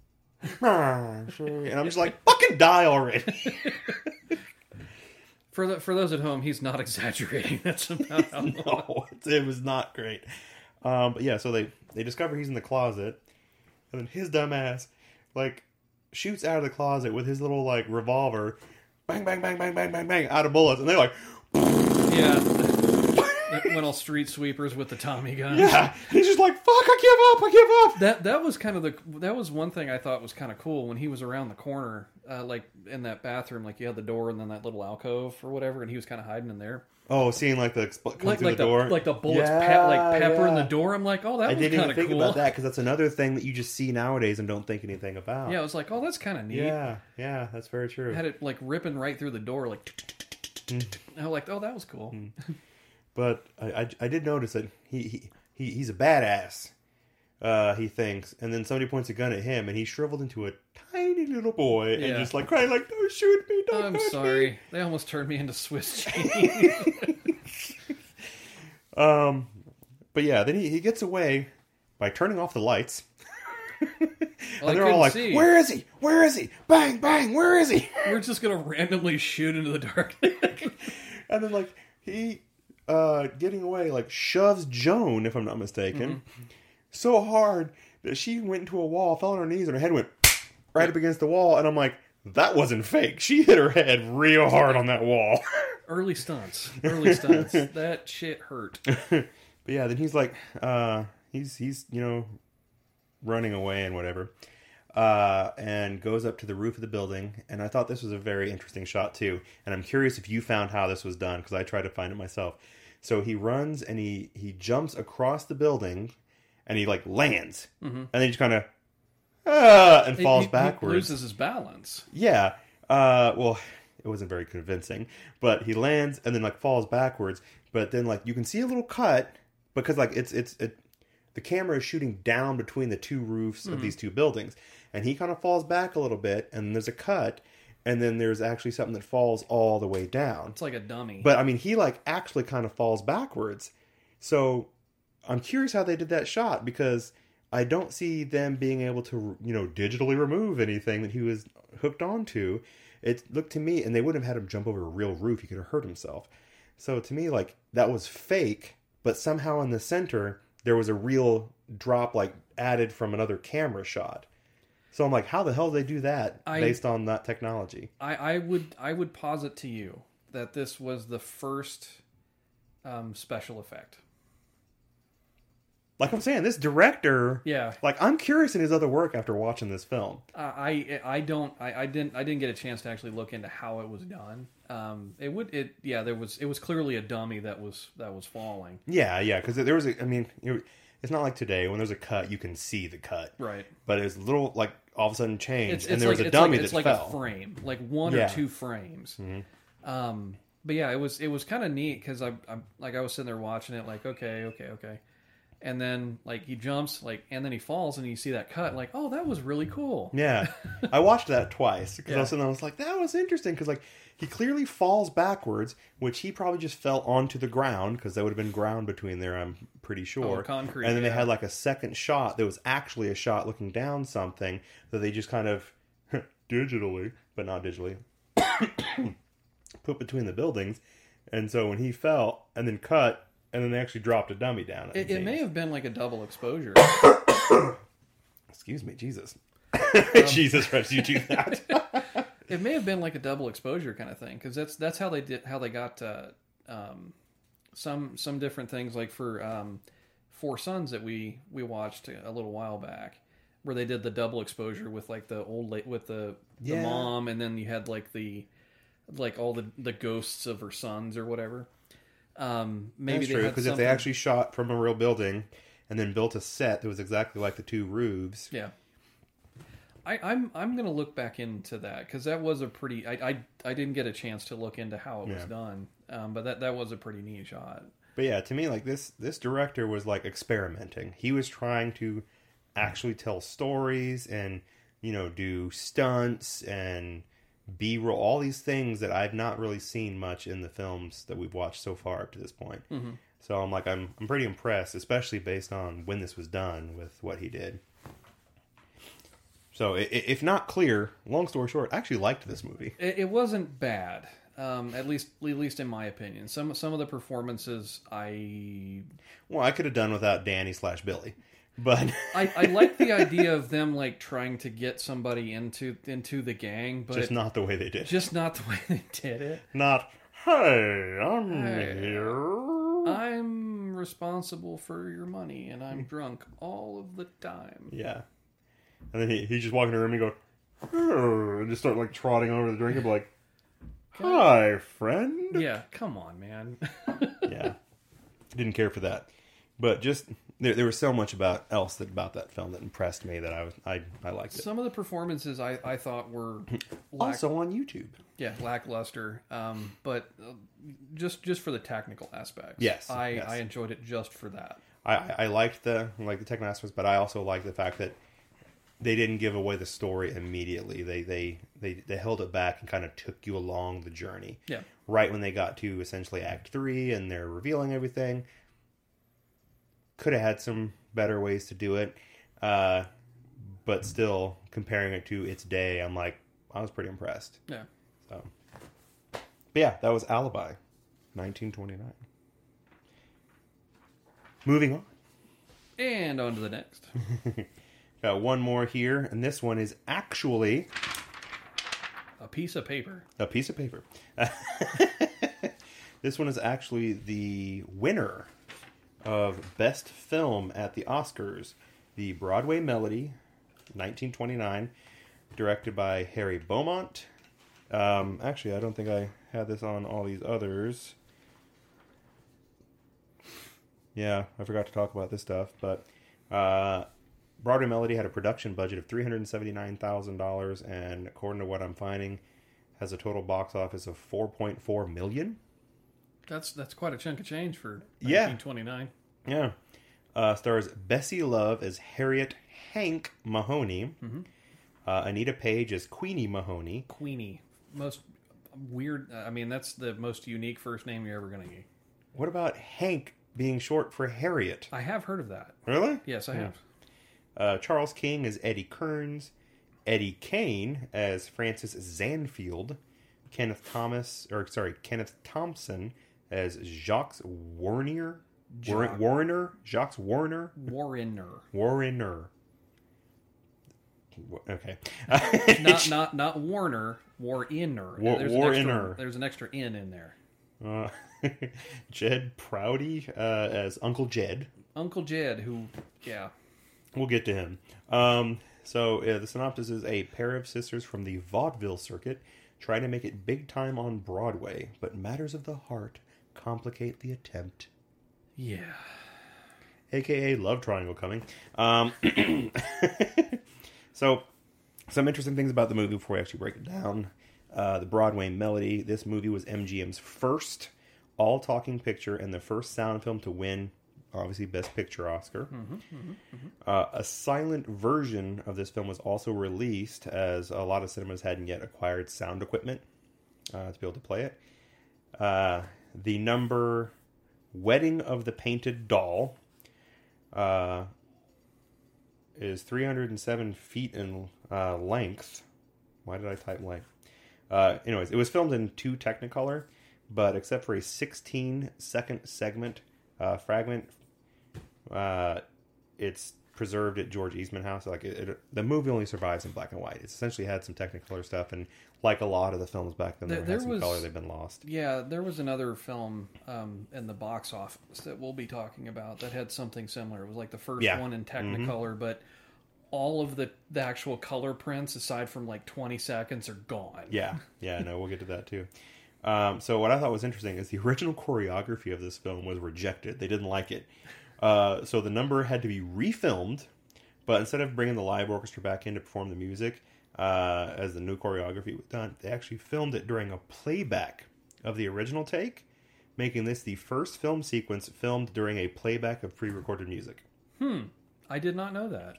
That's interesting. Yeah. Um, also, this film currently has a 39% score on Rotten Tomatoes based on 28 reviews, making it the site's worst reviewed film to have won the Academy Award for Best Picture. Yep. yep. It is the lowest of 96, I believe. Yep. Um, and one more thing. Uh, I almost watched the wrong movie. so we have the Broadway Oh, Melody. tell. We have the Broadway Melody, 1929. Uh, I found something on YouTube and it said the Broadway Melody, 1929, had all the directors and actors, but in parentheses it had not. So at first, and I looked at the description, it had all the information about this movie. Uh, and I was thinking, oh, they're putting not to try to get around anyone getting in trouble because I think this is the movie that comes out January 1st, 2024 is when it's public domain. Uh, but there was a movie called Broadway that also came out in 1929. I started watching that, and it didn't take me long to find out I was the wrong one. It opened on essentially a mixture of New York footage from like in the air and miniature footage of New York of the exact same place, and like some guy wearing like tidy whiteys, uh, like walking through it like he's like King Kong or something. Uh, and then it said some started going through like the the title opening title stuff, and I saw uh, director Paul Fejos, and I was like, "Whoa, this is the wrong movie." so it only took me about you know three minutes or so, but I was Oh, like, "What the man. heck you, is You should have played that out, man. We, this would have been a weird conversation. yeah, you're like, "What the hell are you talking about? I That never happened." I don't remember any of that stuff. But yes, Broadway and the Broadway Melody both came out in 1929. Um, but Broadway, I think, uh, based on what I was looking at, might be a foreign film. But I didn't I'm gonna, I'm gonna go it. watch that. I didn't do, Forget it- this It's on. YouTube. Listen, it's not a Broadway Melody. I want to watch that. All right, so, but the Broadway Melody opening scene. Another thing about mics that annoyed me. So they have uh, Eddie uh, at the piano, and the piano player's playing, and he's like singing stuff. Behind them in another room is a bunch of woodwind and string instruments all playing and people singing. Then off over here, there's another piano playing in another room with the two vod, oh no, two other girls singing, and it's just a jumble of fucking noise. yeah, it, it. They went from cut to cut to cut to cut to.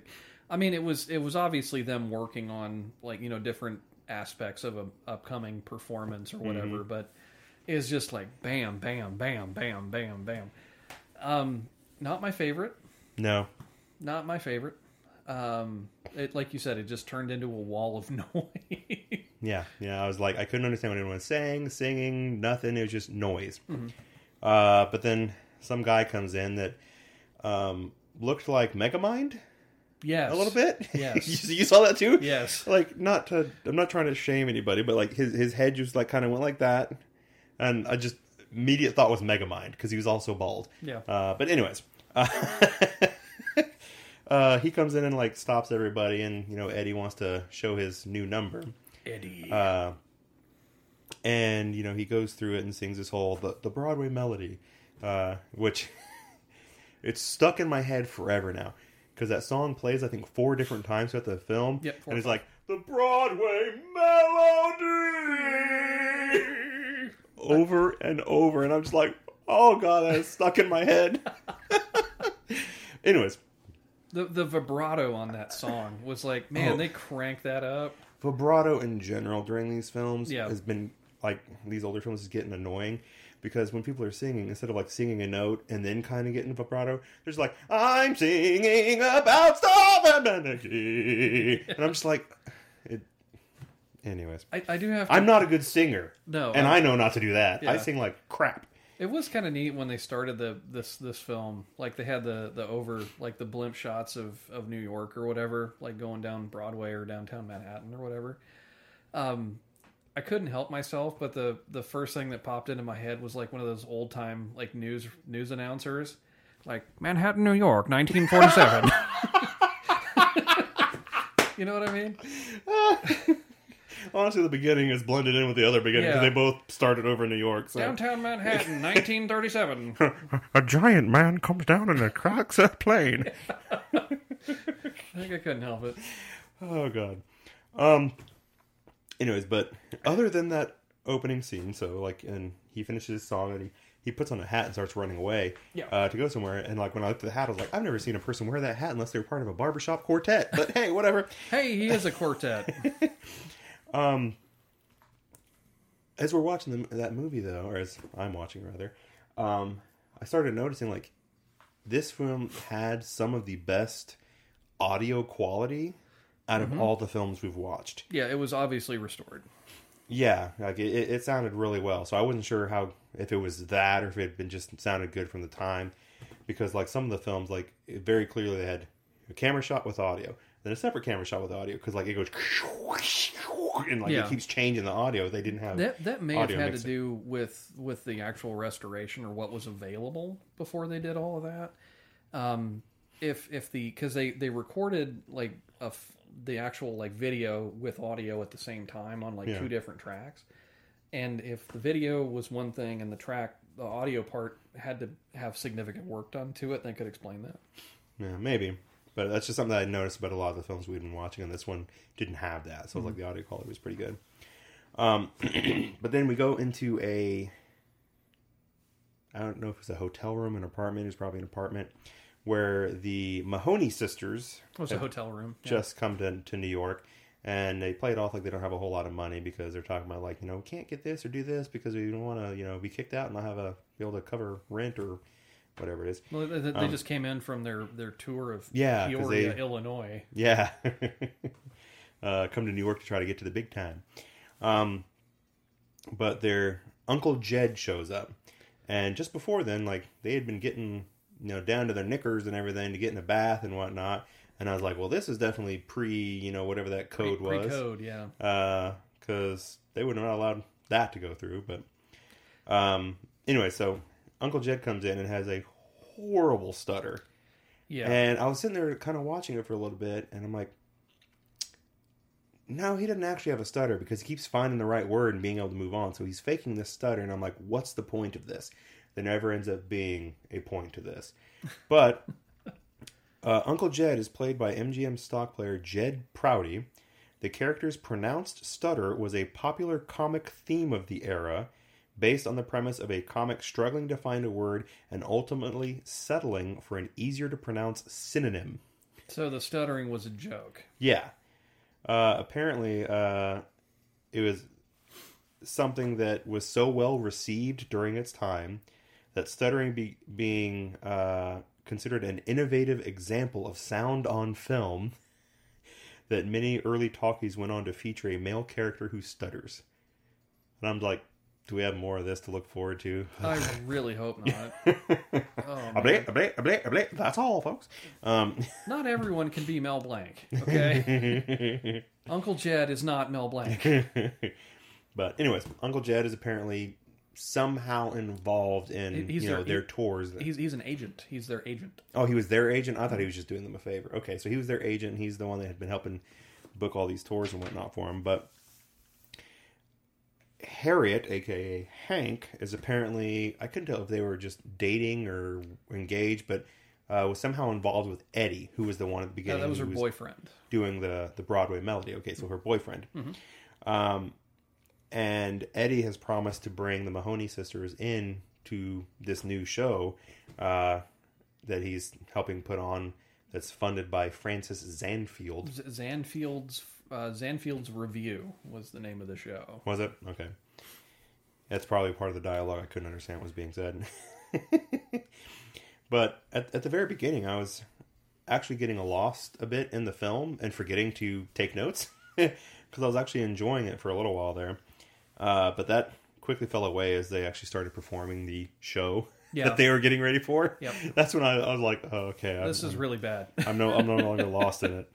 Um, but Eddie comes to the the hotel room, apartment, whatever, uh, and apparently hadn't seen Queenie since she was a little girl, and became super creepy because he's just like ogling her and touching her and then kissing her on the mouth, and I'm just like, Yeah. Dude, no. Mm. So obviously, I could see where that was going, um, and everything at some point. Uh, I'm I'm there's a, a lot that I'm I'm gonna want to spill on this one later, but we'll we'll get to that. uh, yeah, so he brings them down to try out for the show, yep. and some of the other singer, dancer, whatever's there, uh, some other blonde was not happy about that. What was her name? Dot I didn't catch her name. Hope or something like she that. She wasn't important enough for me to actually list as the cast, um, because she wasn't there enough. But she like took the person's like purse or clutch or whatever the hell it was and put it inside the piano so the piano would play off tune. Uh, So just to throw them off while they were trying to audition, because she looked at it as like, oh, these these two podunks are trying to take my job.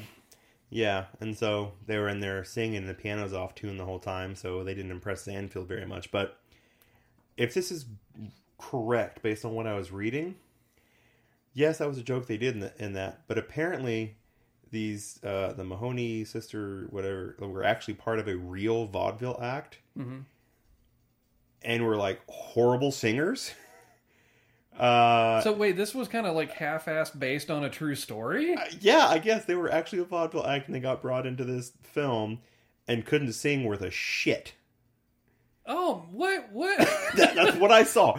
It, if it's true or not, I don't know, but that's what I read. is there? Is there still like surviving film footage of this? I want to see that I don't know. I didn't go looking digging into it. I oh, just Oh, found wanna this little that. trivia fact about the movie that they just were horrible singers, and that's part of why they didn't sound that great in the movie.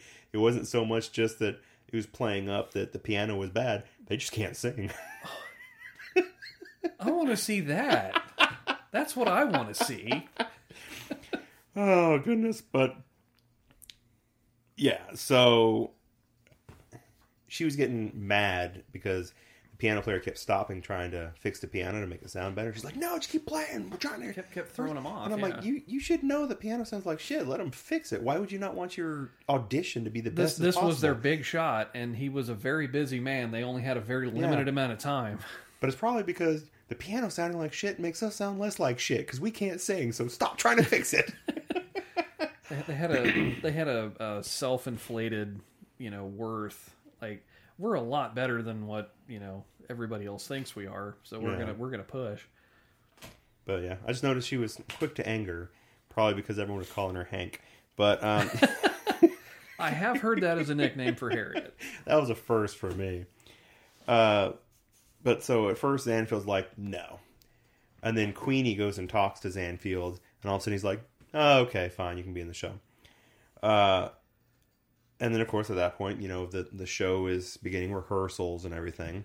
You you kind of glossed over the um, one thing that really caught my attention was um, it was right after that part where somebody went over and was was uh, yelling at this this Zanfield character about something. It it really doesn't even matter mm-hmm. what, but like just the complete like massive misogyny right after that. He's like, "Oh, be quiet. Why don't you run along and be a good little girl?" Oh, I must have missed that. Oh man, dude, I was rolling. Because I was taking notes in the middle of it. I was I, I was watching it at home, and I, I have another one very similar to that later Holy on. If God. I'm not mistaken. Yeah, I have something very similar to that very later. oh later. man, the the massive misogyny on display through a lot of from a lot of these characters in this in this particular movie was just horrible. yeah, no, no, it's a, I, I've got Like, more again- later. I just missed that one. Again, you know, trying to keep these. Uh, of course, it's wrong, but like in the lens of when these were made. yeah, just oh goodness. Um, but yeah, so the the, the show starts uh, being rehearsed and practiced and whatnot. Um, and I noticed like during part of the show, there's a tap performance, and somebody has ballet shoes with tap stuff at the end of like the ballet slippers, I should say. And I started googling this, trying to find this is really a thing. I'm like, ballet slippers that are also tap shoes. Is that a thing? Because I could not find I it on Google. I don't know, but the the shit she was doing, I mean, that was pretty impressive actually. I'm I'm not I'm not big onto that type of stuff, but I mean, it takes especially for tap dancing and to do it on your tippy toes Mm-hmm. in ballet shoes. Yeah. Mad props. Mad props. Oh goodness. Um, and then once again, you know, they start singing the Broadway melody. um, and the vaudeville girls, they're just coming out to dance during it, Yep. and they do this weird dance where like one's in front, the other's behind her, like holding their arms, and that's their dance every single time. Um, and they're not dancing for like. 20 seconds and Xanthi's like, no, no, no, cut it, shorten it, get them out of there. Too, he said the song was too slow, Yeah. and and for them to get rid of it, and then the song Hank right after that fit. was even slower. Yeah. But so, and then like, Zanfield's a little, yes, sir, entourage. Oh yeah, Uh, everything yes- he says, yes all the man. guys in unison, yes, sir. but That that was actually cut, that- cut that. It, it's too slow. Yes, sir. I, I, I, I giggled a couple of times. Like ha- him, of course, he's surrounded by a bunch of yes men. Mm-hmm. Yep. Probably the uh, origin of the term. Yeah. Um, but no, what had me cracking up. So during all this, you know, practice rehearsal, there's this uh, guy who's like some kind of like Roman thing or whatever, and he's like, "Put the spotlight on me. I can't sing without the spotlight." Yes. And then so the spotlight's like, "Fine," and puts him on for. It. And then some other girl's like, "Where'd my spotlight go? I need the spotlight." And goes back to her. And he's like, "But you should never take the spotlight off me. Put it right here. I need the spotlight." And the guy just says, "Fuck it," and threw the spotlight at him. and it just crashes in front of him. He's like. I was like, that was pretty good. Almost I like got that. him. Damn it. I like that. That was pretty good. Uh, yes, there's your spotlight, bro. I did. I, I laughed pretty good at that too. but but so then they move back on to practicing and everything like that. And then one of the the blonde chick was that was supposed to be in it, the one that like messed with them earlier. They, they they they foreshadowed that pretty badly. Actually, they're like, "Is that safe? Yeah, she'll be fine."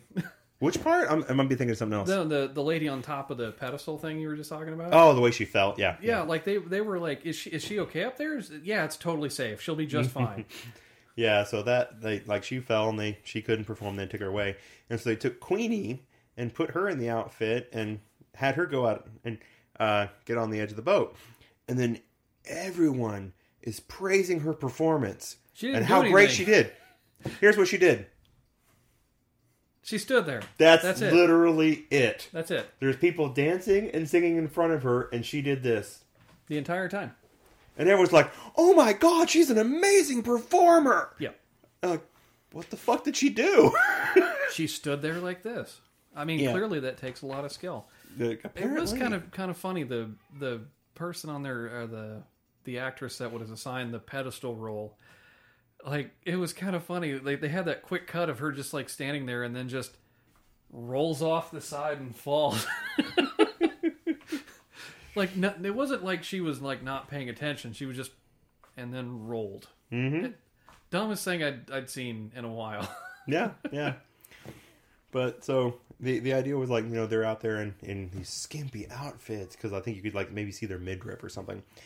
Uh, and then here's the one that I had. She was like, I don't know if I can do this. Stand there out there like all exposed or whatever. Those guys aren't going to pay ten bucks to look at your face. That was like two hundred dollars in in uh, the um, current money. Two hundred dollars to stare at her. Yeah. Yeah, it was actually a little over three. Uh, but cause, I don't know because I did a bunch of conversions recently because it was like seventeen dollars and eighty seven cents for every dollar or something like that. Uh, but seriously, the fact that like the twenties were great for female empowerment. Absolutely. That's that's kind of like what I was talking about earlier, like the whole misogyny thing. Like Yeah. like you said, nobody's going to pay any money to stare at your face, Yeah, bro. show them some skin. This is ridiculous. But but yeah, show some skin, do this, and everybody loves you. Epic performance.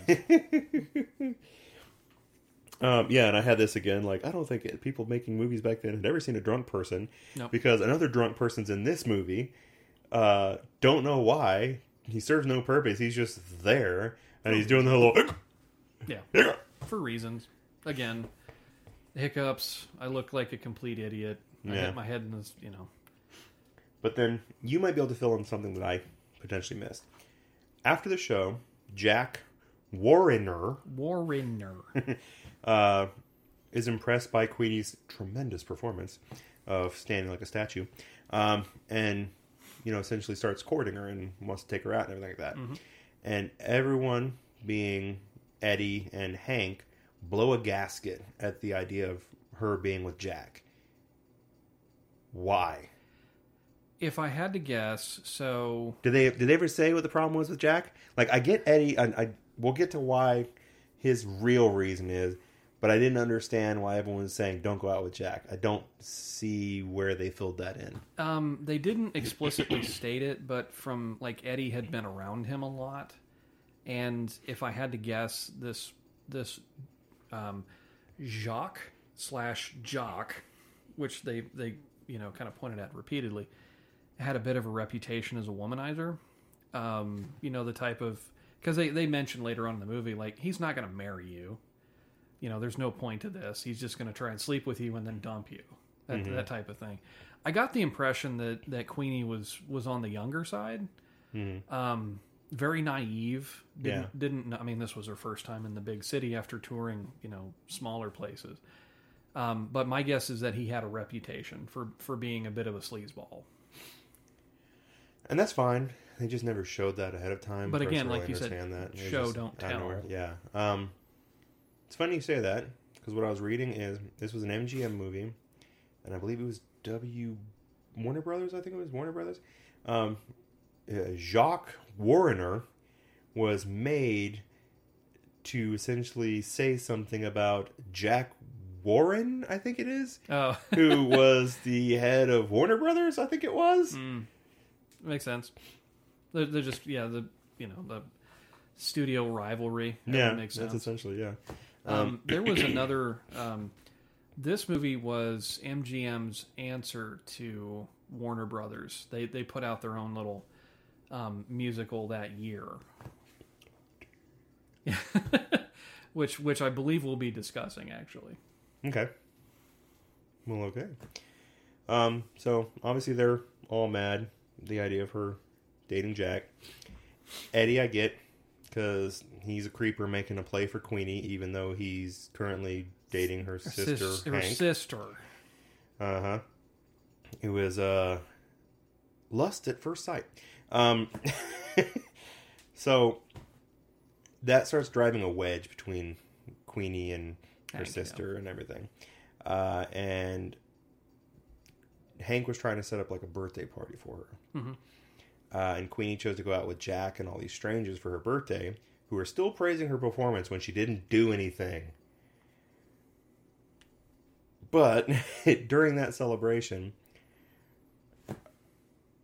actually, I should add this right before she went out for that celebration. Eddie starts singing her a song, a song, singing a song, singing a song as he's trying to serenade her and everything. While she's at this birthday party with Jag and they're out on the dance floor, he starts singing the exact same song to her. Yes. That song has actually been used in several different movies. Really? Um, uh, Fred Astaire did did a version of, of one of those songs. Um, in uh, and actually one of them ended up in Singing in the Rain. um, in the 1960s. So they kind of re- redid a lot of the same same Hmm. songs. Well, she immediately shuts him down. Shuts him down because she's like, I don't want to hear that song. Yep. And so then he tells the band to start br- sing, uh, like The- playing the the Broadway Broadway, melody, which is also sung by Eddie. And I was like, they're being a little heavy-handed here with this. Yes. He's like, let's play the, the you know the other popular show tune. Yeah, because that foreshadows something in a minute. Um, so Jack starts dancing with Queenie and like dancing her over to the edge of the room, Mhm. and I was like, "Is he trying to dance her over into a bedroom?" And then they get to the end of the hall, or not the hall, the, the edge of the, the the big ballroom, and he like puts a bracelet on her wrist. Looked like a very expensive bracelet. I don't know jewelry it might have been, It, it, it was like lined with diamonds and stuff. it could have been cubic zirconias. Not in the 20s. Did they Well, have lab grown diamonds in the 20s? I don't know. It, it they could have been glass. I don't know. Um, If you know the answer, leave it in the comments. Yeah, leave it in the comments. um, so yeah, he's essentially trying to like buy his way into her pants. Yep. Um, I can't remember if I'm pretty sure it happens a scene later. I think it flashes back to the show at this point uh, because I have a note about uh, part of the show where there's two guys and two ladies dancing on the stage, and they're being flung around like at those like you know swing dancing competitions you see. Uh, they're just being like tossed all over the place. It ends with them like having the women up over their shoulders and they're like hanging off the back. I don't know if you saw this, but the area of the stage they're standing on descends below stage. Yep. As it's going down, the woman on the right side, the guy was standing so close to the edge that her nose was about to hit the edge, so she puts her hand out like this to push Oh, back from it, it. as they're going down below stage. I missed that. I just saw that. I was like, "Oh, that would have probably hurt." I'm just gonna drag my nose. Yeah, Uh, I missed that part. Yeah. Yeah, but and then it eventually actually shows Queenie actually sung in the show too. And that's the first and only time we saw her singing in the show. And I'm like, well, is that maybe the reason they're saying she did so good? No, she didn't sing anything. She just stood there. No, later on it shows her singing. Later. Oh, that that part, yeah. yeah.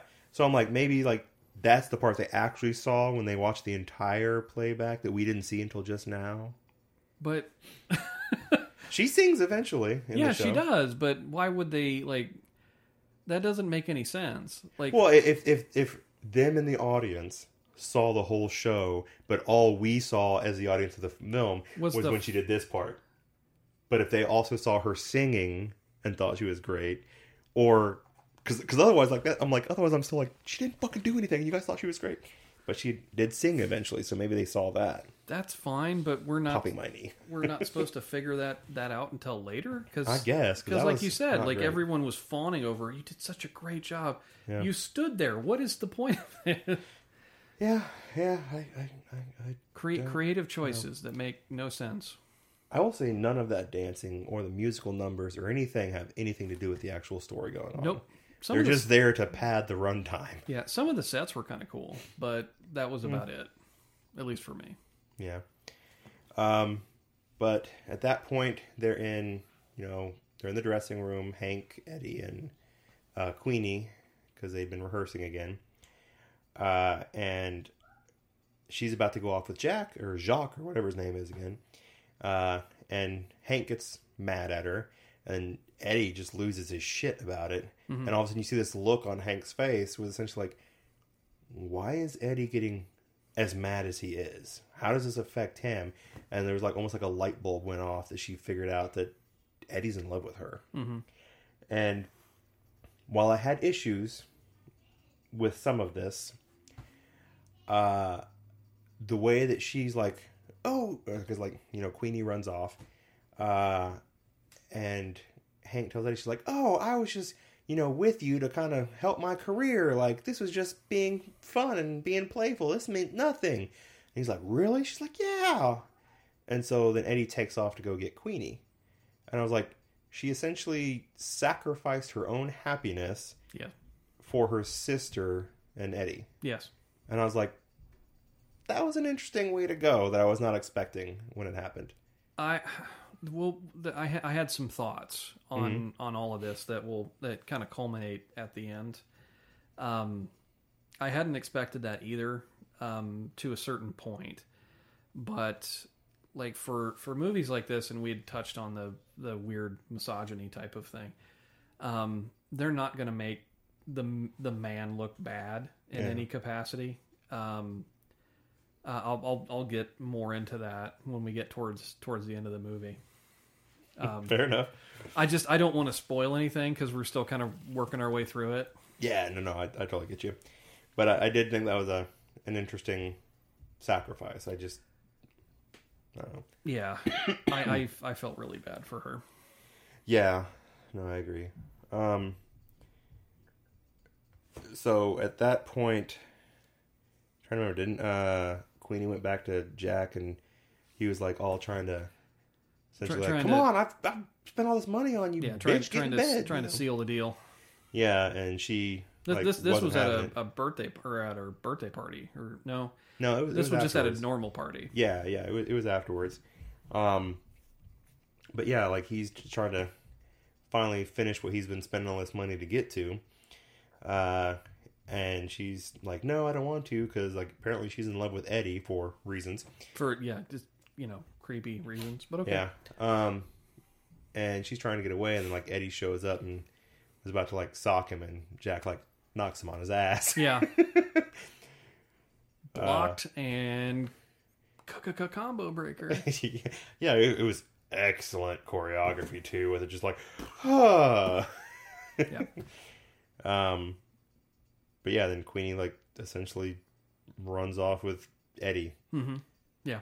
They're they're gonna go get married, and Hank is going to uh, hook up with that the blonde chick that fell earlier that she had the fight with at the beginning because she was the same one that did the piano trick to them. Yep. And they're gonna go do their own thirty, you know, city or thirty She- she's- show She's right back where she tour started. again where she started that Uncle Jed set up, and she's just going off on tour to essentially get away and let the two lovebirds be lovebirds. Yeah. Um, and during that, I don't understand the specifics of it, but Uncle Jed uh, says the the term "troopers are all tramps" in some speech he was given, and then he calls Hank a real trooper. So did he just call her a tramp? And was tramp a different meaning back then as to what it is now? I don't know, honestly. That that that was kind of kind of a weird thing. Um, my takeaway from from this particular film is that everyone in New York is a horrible person. Hmm. Yeah. Especially two of the th- uh, like because the only person that I felt bad for in this entire was Hank. Her sister's horrible. She stole her boyfriend. Her boyfriend is horrible because like he's you know he's obviously playing up or uh, exaggerating what sort of pull he has in Broadway, Mm-hmm. and then steals his girlfriend's sister. The all the people and that responsible for this play are terrible people, especially Jock, um, Zanfield. They're all horrible. Um, and then like towards the end, like you once you finish your tour, you're going to come live with us at our house, and you know Long Because of all the money we're gonna make, and you're gonna be poor, you have to live with us. It's no man. Like I'm, I was, I, I like. There's no way that she can realistically do this. Mm. Like I'm gonna go live with my ex boyfriend who who is now married to my sister. Yeah, Who who my ex- my boyfriend cheated on me with my sister. Full stop. No. Um, two more little things. Same thing in that same with scene with Uncle Jed. Uh, he he had checked his watch for something, and his watch was way off. And he's just like, "What the heck's going on with this thing?" And then later on, in the same scene, uh, just minutes later, he tells uh, Hank and the girl, like, "Hey, you guys are going to be late. The train's coming. You're going to be late." I'm like, "How would you fuck you know? Your watch is wrong. Remember Maybe he fixed it. Or that- when he was in the scene with them the whole time?" in the background. I don't know. So I'm just like somebody forgot that his watch was wrong for reasons, and then suddenly he. I don't or maybe he was trying to get him out of the apartment. yeah. Um, and actually, oh, I forgot one other thing that may I want to see if you understand this because this seemed really weird to me. So, in the scene where Hank is like trying to get Eddie to go off and chase after Queenie, she's like calls him Yella and everything. You know, obviously calling him a, a coward. And then after she he finally takes off, she's like, "Oh, Hank, you're not yellow. You're white." What? That he wasn't a coward is is kind of but white? I, I don't know. What's what's the opposite of yellow? Clear. What's the opposite of any color? Fuck if I know. But yeah, I, it, that's my guess. Is that you're you're not a coward. You're I took it as like you're not yellow, you're not a coward, and then you're and says his his skin color. I'm like, what the fuck does that have to do with it? I, I don't think it was a skin color thing. I think it was just you're not yellow. You're not a coward. You're you know that must just be some term that has not carried through the last century for me Well- to understand. Because yellow, I get that's been in films about you know westerns and stuff for a long time. I mean, we're also trying to decipher hundred year old slang Yes. with, with no context or yeah, we, we've been dealing with that for a minute now. Uh huh. Um, overall thought of the movie? um, not not my favorite. Like I said, I, I felt everybody in this movie was terrible except for Hank. I felt really bad for her. Um, not. I mean, I didn't enjoy the the songs. They were not my. I, not You didn't enjoy the Broadway melody? No, no, I did not. um, you know, I, I watched this actually very. I watched this just last night. Um, Not, not anything that I want to repeat. Not, I mean, eh, in this case, the Rotten Tomato critics are accurate. This was not, not a good movie. Yeah, like I said, the the, the beginning I liked. Um, I I was getting lost in the film at the very beginning because it seemed very much about these sisters and what was going on with their life. Right. The second they started practicing for the show, it was all downhill. Yeah. Uh, and well, granted, it started downhill too because it's just the noise and the the sound studio place they were recording at. But yeah, as soon as the show started, I was like, "Nope, I'm done." Yeah, Um, I'm just I, I I don't I did not enjoy this movie. Um, I could not realistically recommend it to anyone. Now, if if you want to watch it for the historicals perspective, fine, it's your time to waste. or to weigh in on any of the stuff we've said If- about yeah, it. of course, of course. um, but no, it's it's it's not something that I enjoyed myself. Yeah. So out of the three movies, I mean, that we watched, the the Broadway Melody was the uh, winner of Best Picture Yes. at the Oscars uh, for 1929. Yep. And we also watched uh, In Old Arizona and Alibi. Out of those three that we chose to watch, do you agree that the Oscar winner was still the Broadway Melody, or would you have picked a different one? I would have picked a different movie. what would you I, I probably would have picked Alibi. I think we're in agreement here because same thing. I honestly, out of the three movies we watched, the Broadway Melody was my least favorite. Yeah. Uh, it, it goes Alibi in Old Arizona, the Broadway Melody. I, I it's yeah, it's I, I would agree with with that that that that ordering. Um, but I mean, wasn't a fan of Arizona, wasn't a fan of Broadway Melody. So it's like here's the winner. These two are down here, and it's not like it's not close. Yeah, yeah, no, it's it's definitely Alibi was uh, the best one up there for me. So, um, yeah. Uh, so next week, or not next week, but well, I guess it's next week when we release them. Huh. Um, but the next episode, we're going to be doing the same year, 1929. Uh, we're going to be going through the, the box office. Um, sadly, the box office winner for that year uh, was also the Broadway Melody. Which we've already done. but here's some of the other options uh, for us to pick from. Uh, there's the Cockeyed World, which is two Marines are sent to South Sea Island where they fight over a local island girl. Another love trio. So me personally, I'm like, no. Um, you have Gold Diggers of Broadway. Three Broadway chorus girls seek rich husbands. Uh, but that one is actually lost, unavailable, so we can't actually choose that one anyway. Um, Sunny Side Up, which is Molly and Bee, sweet young working girls. live, Can't a, actually say it. live in a cheap room over a New York grocery store. Molly's idol, wealthy Jack Cromwell, lives in a Long Island mansion but is markedly less happy since his fiancee Jane won't discourage her other admirers. Fleeing in his car, Jack ends up in an urban block party where he meets you know who. Who is that? I'm assuming Molly and Bee. so, love triangle.